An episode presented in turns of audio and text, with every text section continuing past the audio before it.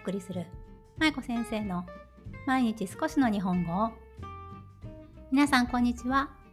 ドイツ在住子供日本語教師の舞子ですこの番組は現役日本語教師で元小学校教諭である私舞子が海外で日本語子育てをされる親御さんに向けて毎日少しの日本語をおテーマにお送りする音声配信です。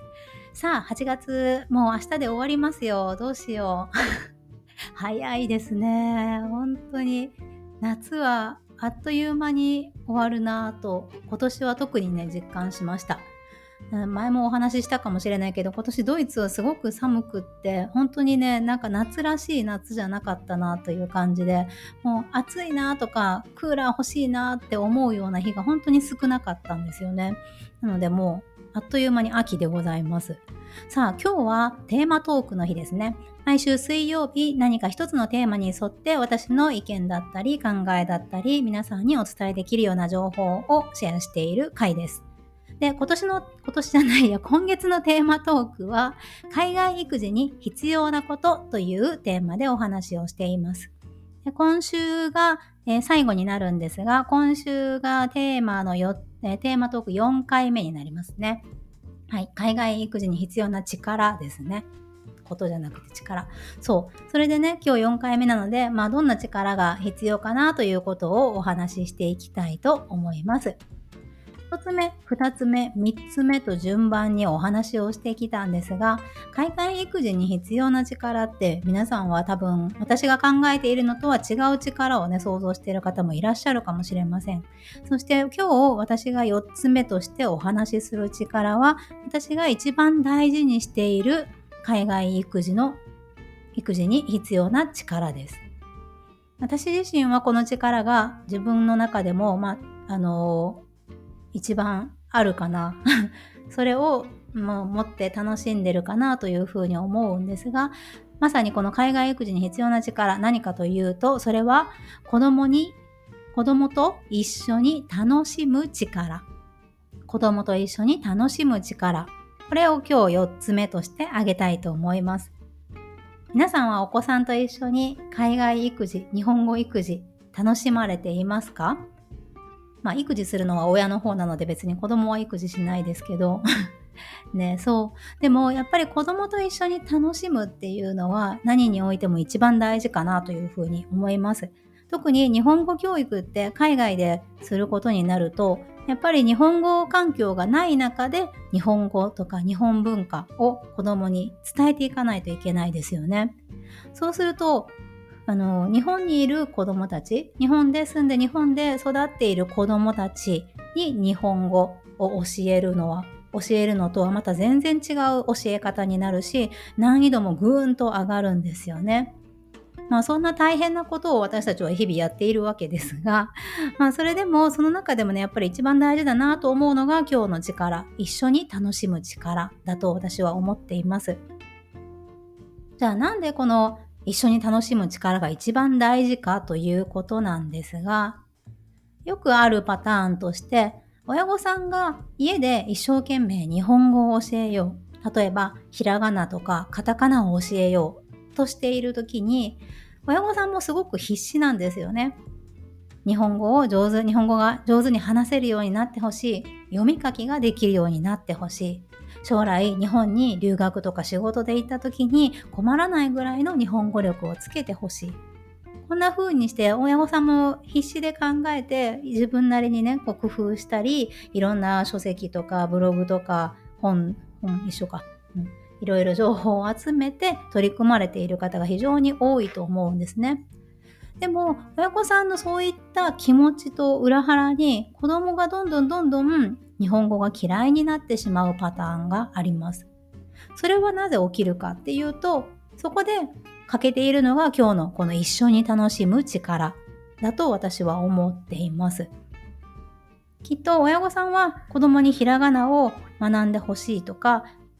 カタカナを学んでほしい、漢字をもっと学んでほしいとかいうふうに思われているけれど、きっとその中で親御さんが頑張って教えよう、教え教えようとするがゆえにちょっと力が入りすぎてしまったりとか、楽しいっていうところから離れていっちゃったりするんですよね。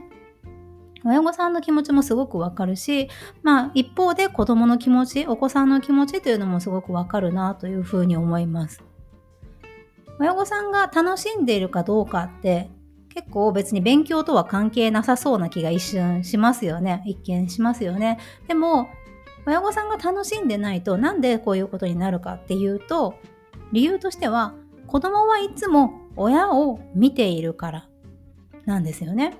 子供はいつも親を見ているから。親というのは子供の一番身近な存在ですよね。皆さんもお子さんにとって一番身近な存在だし、一番よく話す。ね。泣いた時も笑った時も一番そばにいる人。これが親だと思うんですよね。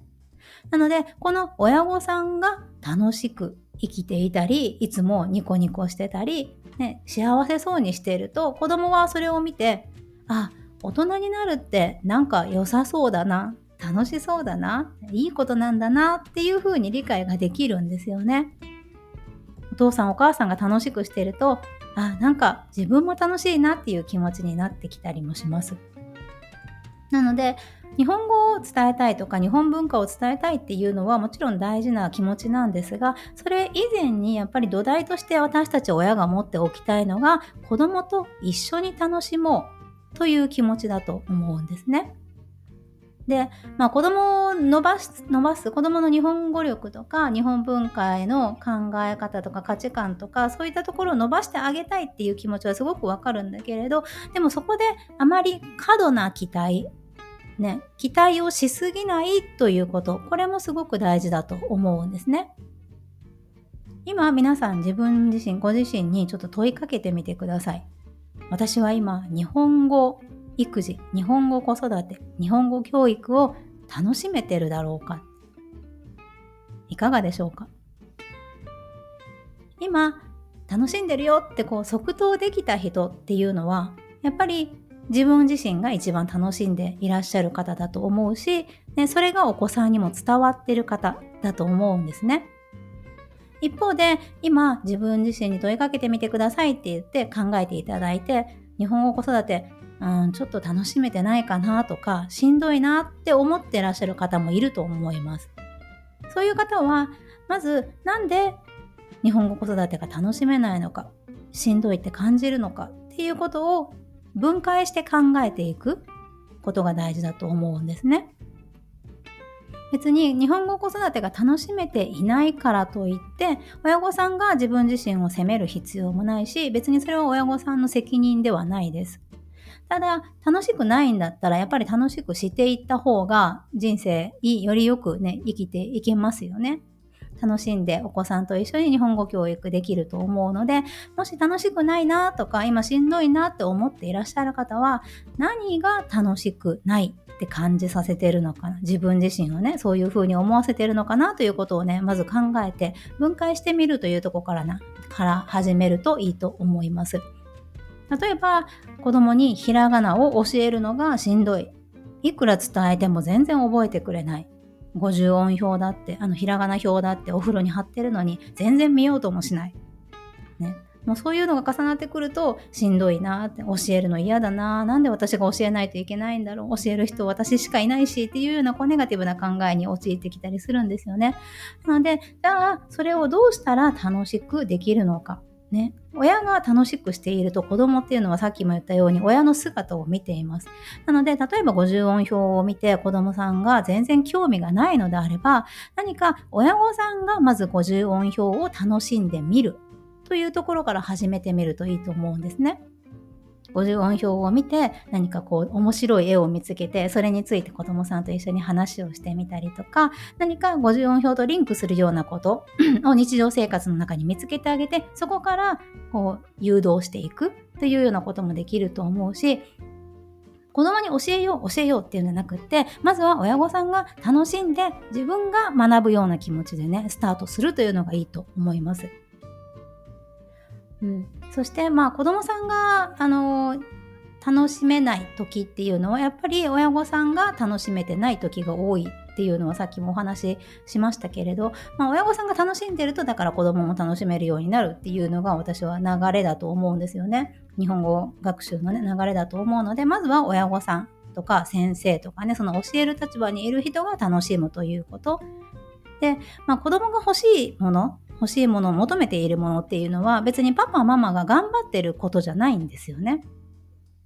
わかりますかね？なんかよくやっぱりあの特にあの、海外で子育てされてる方って、やっぱ自分しか日本語を教える人がいないから、だから頑張らなきゃって思ってる方がすごく多いんだけれど、でも子供がそれを求めてるかというと、子供は全然そんなことを求めてないんですよね。別にパパママが頑張ってるから好きなわけじゃないですよね。だから、パパが頑張ってる、ママが頑張ってるっていうことを別に子供は欲しているわけじゃなくって、パパとかママと一緒に過ごすこの質のいい楽しい時間、楽しい日本語学習の時間だったり、楽しい、楽しい日本語での会話だったり、そういうことを求めているわけですね。だから別に無理して頑張ることを求めているのではないんですよ。だからまずそのマインドセットとしてね考え方として一番最初に皆さんに持っていただきたいのは子供と質のいい楽しい日本語時間を過ごそう。そういう気持ちを持って、そして自分自身も一緒に楽しんでいこうというふうにね、思っていただけたら、きっと日本語教育も、家庭での日本語教育もしんどいものではなくなると思います。私は日本語子育て、日本語子育てにとってね、何が大事かって、大事だと思っているかっていうと、たくさんの量をこなすことじゃなくって、質のいい教育をすること、質のいい日本語と触れさせること、これが最も大事だと思っているんですよね。だから別にドリルを10冊したからって、あのー、別にそれで日本語がペラペラになるかというと別にそうでもないと思うし、それよりは親御さんと日本語で濃い内容をお話しする。ね、日本語でちょっと普段使わないような言葉を使ってどんどんこう話題を広げていって話をしたりとか、ね、楽しい時間の中からやっぱり日本語学習につながっていくと思うのでなので、まあ、一緒に楽しむことということを常に忘れずに心の中に置いてこれからも子供と関わっていけるといいですよね。はい。ということで、今日のテーマトーク、8月のテーマ、海外育児に必要な力、4つ目の力として、お子さんと一緒に楽しむ力、自分自身が楽しもう、親御さん自身がね、楽しんでやっていこうという話をさせていただきました。いかがだったでしょうか？では、来月9月はまた違うテーマでお話をしていきたいと思います。9月のテーマトークのテーマは、子供と読書。子供と読書というテーマでお話をしていきます。毎週水曜日にお送りしますので楽しみにしていてください。では今日も最後までお聴きいただきありがとうございました。舞子先生の毎日少しの日本語を引き続き一緒に頑張っていきましょう。ほなまたね。